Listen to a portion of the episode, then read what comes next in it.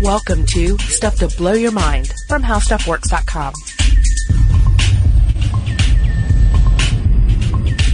Hey, welcome to Stuff to Blow Your Mind. My name is Robert Lamb. And I'm Julie Douglas.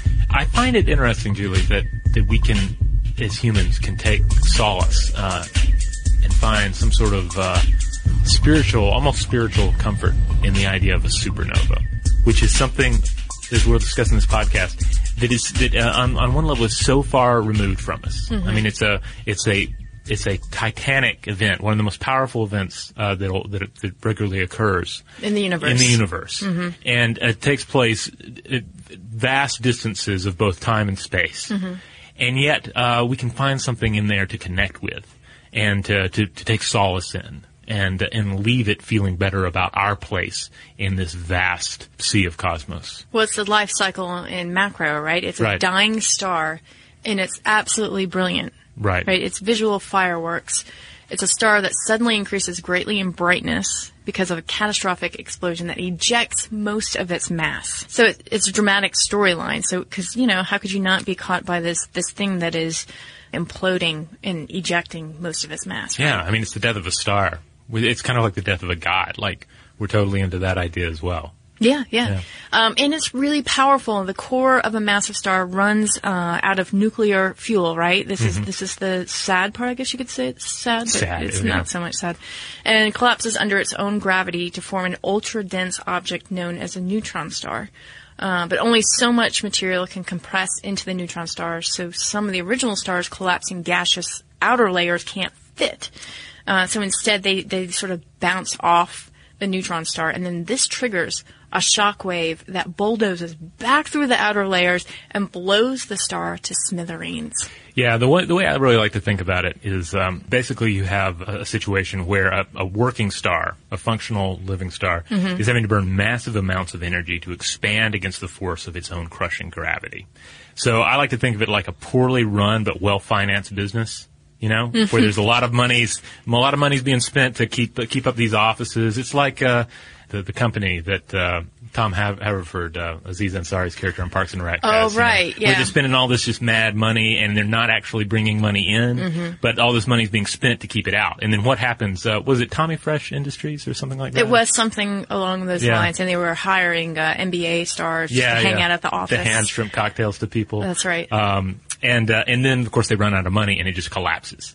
And that's kind of what happens with with a star. Um, it reaches the point where uh, there's nothing else to burn to sustain it, to to to keep it, uh, to fight against its own massive gravity. Mm-hmm. And when that happens, it collapses. And in some cases, you end up with a singularity, you end up with a black hole. But in other Right. cases, you end up with this enormous explosion that jettisons. You know, all the shrimp cocktail and NBA stars uh, elsewhere out into the galaxy. out into the Yeah. universe. Yeah, and, and it's really helpful to use these supernovae, nova, uh, plural, to actually study the universe, right? Because Right. it's something that we can see, it's something that we know about. Um, it used to, to be that we thought this was terribly uncommon, Right. but it turns out that it is uh, these stars exploding, these very violent, catastrophic events are more common than we thought. Um, and again, just so you guys understand. Um, how immense this is. They emit in a few seconds an energy equivalent to what they've emitted for their entire lifetime. Um, our galaxy is about 12 billion years old. So we have seen, well, not you and I, or you guys out there personally, but 200 million stars exploded during its lifetime. Right. Yeah, I was looking at a at a study where uh, from April 2003 to August 2006, the Canada France Hawaii uh, telescope uh, watched four parts of the sky. Each section that it looked at was about 16 times the uh, area of a full moon, and uh, which is roughly one ten thousandth of the entire sky. And during that time period, uh, they observed 241 Type 1A supernova. So, just to give you an, an idea of like how often these things are, are happening. Um, and actually, I did a blog post. A guy did a, a neat thing where he um, he set this to music, like he sp- he sped it up, and then every time there's a supernova in one of these quadrants, it lights up, and there's a note, and it's r- really cool. Yeah, it, it is. It's a, a great event. I believe in 1987 they were actually able to uh, witness an explosion of the 1987 1987A supernova. which they had had their telescopes trained on. Uh, but you know, unbeknownst to them, they actually blew up, and they were able to study it quite carefully. Uh, but again, it, it, brings us back to this this whole idea that you put forth, which is you know we can't help but look up in the night sky and feel connected.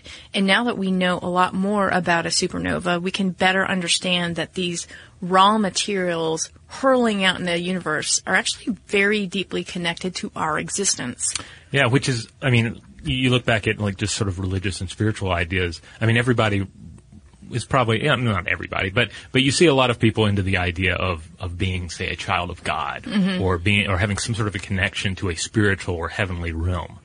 So strip away religious and spirituality, and uh, and just look at science, and that's what what we're looking at here: the idea that there is a connection between these titanic and timeless events uh, playing out in the cosmos and our own small uh, little lives. Yeah, and let's talk just a little bit about sort of the, the nuts and bolts of the supernova so that we can all sort of get a firm understanding of mm-hmm. what's happening at the center of a supernova. So a star can go supernova in one of two ways. There's mm-hmm. type 1 supernova in which a star accumulates matter from a nearby neighbor until a runaway nuclear reaction ignites. And then there's the type 2 supernova, and this is sort of the more spectacular version, in which a star runs out of nuclear fuel and collapses under its own gravity. Right, which is uh, kind of the, uh, the, the, the collapsing business uh, analogy I used earlier. Yes, yes. What happens is that as it begins to die, it eventually runs out of hydrogen and then helium fuel at its core. So gradually heavier elements build up at the center and then it becomes layered like an onion with elements becoming lighter towards the outside of the star. And okay. this is where we start to see the spiraling effect of those materials um, throwing off of the star, basically. So that shock wave that we talked about earlier, that actually shoots out the whole outer part of the star. Mm-hmm. And the shock waves compress the gas in space, which triggers new star formations, okay, which is really key to us and to the universe. Right. You have situations um, where, just imagine just some empty space in the universe where you just have a bunch of dust molecules just floating out there doing nothing. Uh, you know, it's like a quiet town. Like think of it as like a quiet midwestern town. Everything's just going about its business. Tumbleweeds. Tumbleweeds. But then what happens, right? The hot young uh, rebel on his bike rolls through town, right, and stirs everybody up. Well, that's, that's kind of what happens when uh, a shockwave from a supernova moves through these particles. It's, it mixes things up a little. Mm-hmm. Suddenly you have pieces colliding into one another. You have, uh, and, and these little bits of dust uh, uh, begin a process called accretion where the gravity of, of minute little pieces of matter begin drawing in other minute pieces of matter until and, and, and this snowball effect takes off to where it gets grows bigger and bigger, eventually becoming uh, planets, stars, new systems, new galaxies. And this, you know, this this gunslinger, this rebel riding into town. This is happening super fast, okay? Right. Uh, because the core of a supernova, supernova is larger than the Earth, containing about a million times the mass of the Earth. So when a star, like say the supernova 1987A, dies, it collapses to the size of the Earth, which then collapses to the size of London in approximately one second. Wow. I mean, this is that's amazing, right? So mm-hmm. this this uh, gunslinger shows up, and you know this this uh, ball of fire, and you know if that's not dramatic enough, consider that the materials that spiral off a supernova into the universe during its final seconds have been billions of years in the making, right? Mm-hmm. Millions. For instance, we know that all the hydrogen burns to helium in 10 million years. So this is what's happening when a star dies, right? It starts to take its own material and burn off. So all that hydrogen burns to helium in 10 million years. Um, and then gravity starts to contract the star, making it hotter and hotter. And then helium burns to carbon in 1 million years. And then all the carbon burns to form nitrogen in 100,000 years. Oxygen burns to silicon in 10,000 years. And then during the last day, this is the coolest part, the last day in the life of a star, all the silicon burns to form iron in one day. And this really is the death knell since iron is tightly bound um, in terms of its nucleus, and it has nothing to give in the form of fuel to the star the really cool thing about this is that these are all the elements that the universe is made of, that the earth is made of, and pretty much what we are made of, right? Mm-hmm. So every atom in your body, according, according to Lawrence Krauss, and he's a theoretical physicist, was once in a star that exploded. Mm-hmm. 200 million stars have created the elements to make up your body. Uh, hydrogen, carbon, and lithium were part of the Big Bang. So this is where the beautiful quasi spiritual idea enters the picture. The idea that our humble little fragile bodies that are in the process of growing old and dying uh, contain uh, the elements that were once a part of the of, of one of the most uh, colossal, powerful events that regularly happens in the universe. They were once the part, part of stars. We are we are made out of these stars. We're made out of these celestial gods. Mm-hmm. We are kind of like the trickle down from that. Yeah, so if Yeah. you look up in the night sky and you feel an affinity with it, then it's because we, you know, it's the building blocks of us, right? And Lawrence Krauss says, you know, the atoms in your left hand probably came from a different star than your right hand. He says, I mean, this is a great quote. It really is the most poetic thing I know about physics. You are all stardust. You couldn't be here if stars hadn't exploded because the elements, carbon, nitrogen, oxygen, iron, all the things that matter for evolution and for life weren't created at the beginning of time. They were created in the nuclear furnaces of stars, and the only way for them to get in your body is if those stars were kind enough to explode. He says, so forget Jesus, the stars died so that you could be here today. Well, we'll see. That's nice. I've, now, I've also read um, uh, estimates that um, 93% of the mass in our bodies is actually stardust. So It's a good chunk. it, it's a good chunk, and it just sounds better to say all of it though, because no one wants to be like like we are 93% yeah. Divine. You know, that's that's a weird percentage. Why not just go for 100, right? Yeah, exactly. Why not? Uh, let's not split hairs. But, um, you know, it's an interesting perspective when you think about it, that, uh, your existence in a, in a, the universe. And we actually just did a podcast concerning black swans. Right. Right. Black swans being these events that These seem outliers, yeah. outliers that seem like, you know, you couldn't predict them. Um, and this idea that black swans are everywhere all the time. And in fact, our existence is a black swan. Right. Um, and Lawrence Krauss would actually say that there's just there's many black swans in this universe. We just have to look for them, and we have a lot many more connections to the universe than just being you know part of Stardust. Ruminate on that for just a moment, and we will be back with more on the cosmic origins of your atoms.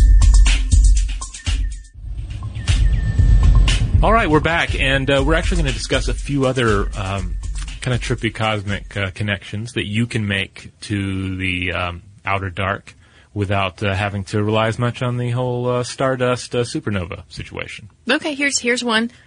Are we possibly the extraterrestrials that we've been talking about? Ah, you are, of course, talking about exogenesis. I am talking about the idea that life emer- um, originates not on Earth, but somewhere else. The it- raw materials for it at least. Right, that it, uh, the raw materials at least, uh, or, you know, you could go crazy and say, get into some ancient alien stuff, but that's, uh, that's for another podcast. Uh, for this though, you're talking about, um, the idea that the, the raw materials Mm-hmm. end up arriving here, um, via asteroids, meteorites. Uh, Yeah, yeah, and it turns out that Antarctica is really helpful in trying to study this because it's it's just this vast white landscape, right?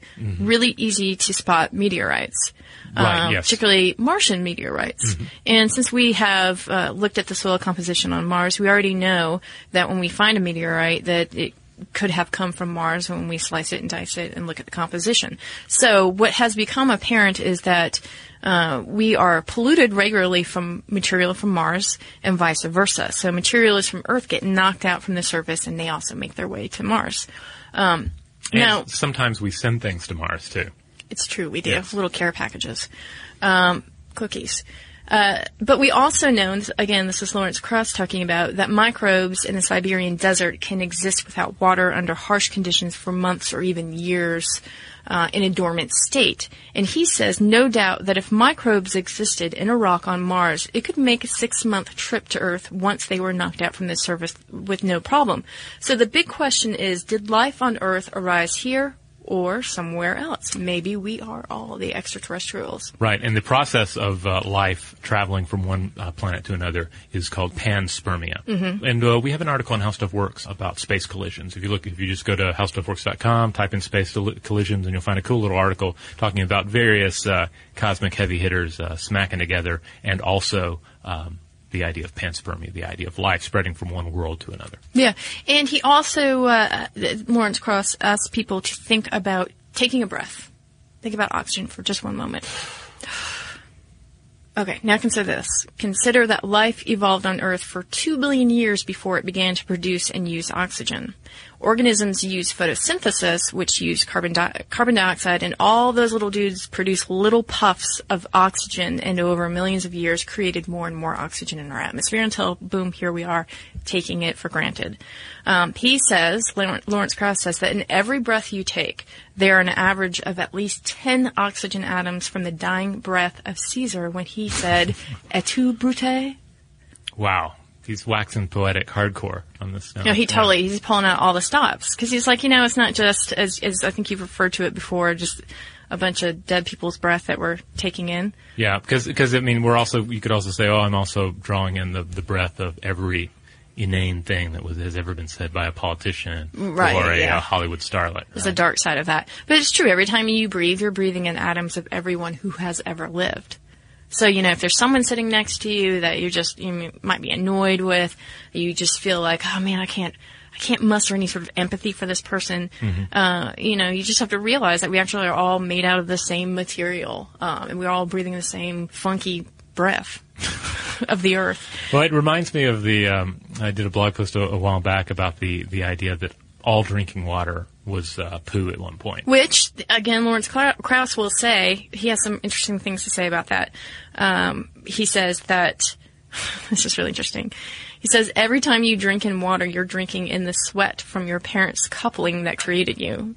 Ugh. I know, I know, no. Even this this fancy Lacroix in my hand, it, it seems so pure yes, and it's carbonated. Yes, so widespread are our materials. So we just and he says also like any sort of excrement from any sort of sludge that ever existed on this earth, you're also taking in.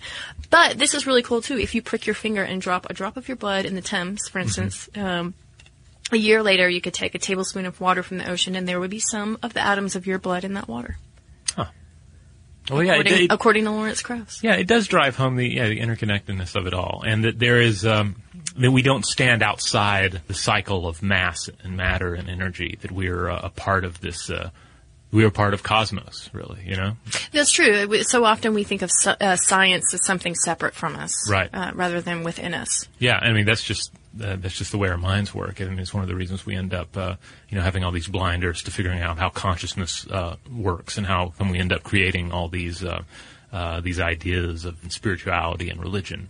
If you sort of peek beyond those blinders, you're forced to recognize that we are a part of the universe. It's, it's, as hippy dippy as that may sound, you know, we are. I mean, there you go. Okay, so now you've all put us in a mood for a little Carl Sagan. Oh why, yes. Why don't you hit us with a little? Well, yeah. The, I imagine a number of people were like, "Are they going to mention that Carl Sagan quote or not? What's the matter with these people?" They're, in fact, they're already writing the emails. How could you leave out the Carl Sagan quote? Well, I have the Carl Sagan quote here for you. And interesting fact, we considered um, trying to get somebody to do a Carl Sagan voice for us uh, for this, but there was a lot of discussion about, well, he doesn't really do a Carl Sagan voice. He does a Kermit the Frog voice. That kind of sounds like it kind of sounds like Carl Sagan. Do do we do we get him to do this in his Kermit voice? Do we ask him to tweak it and do a Sagan? Is that cool? Is that because we love Sagan? We don't want to. And we love Kermit, you know? Right. And then there's that other dude in the office that always wears a turtleneck, but then that doesn't quite come across. Yeah, that only works if you're in the studio with us. So I'm just going to read it uh, in my uh, serious voice, I guess.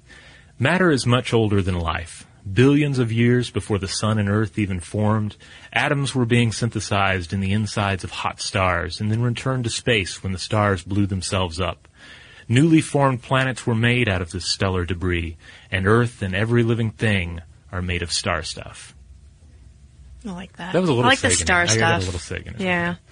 Yeah, yeah. The the star stuff is is uh, yeah that, that's it's just a great quote, and it really and it drives some so much of what uh, Sagan did so well that he was able to convey this um, this passion for. Uh, for, for cosmos, for, for the universe, for, for space, for sciences, for even you know neuroscience and, and other uh, related uh, areas as well, was able to relay that passion for it and make it feel like a part of us and not something that we stood apart from. Indeed. Incidentally, there is also uh, around the same time, uh, about late '60s, uh, when um, when Sagan was thinking about this stuff and formulating these uh, these ideas.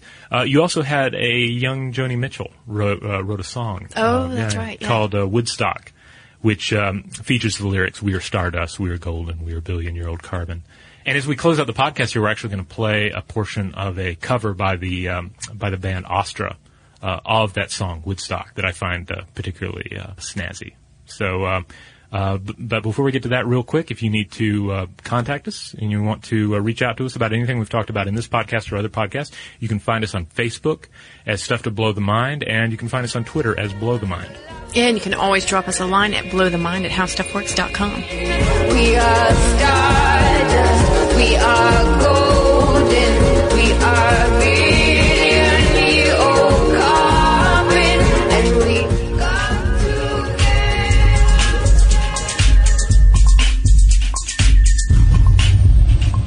Be sure to check out our new video podcast, Stuff from the Future. Join How Stuff Works staff as we explore the most promising and perplexing possibilities of tomorrow.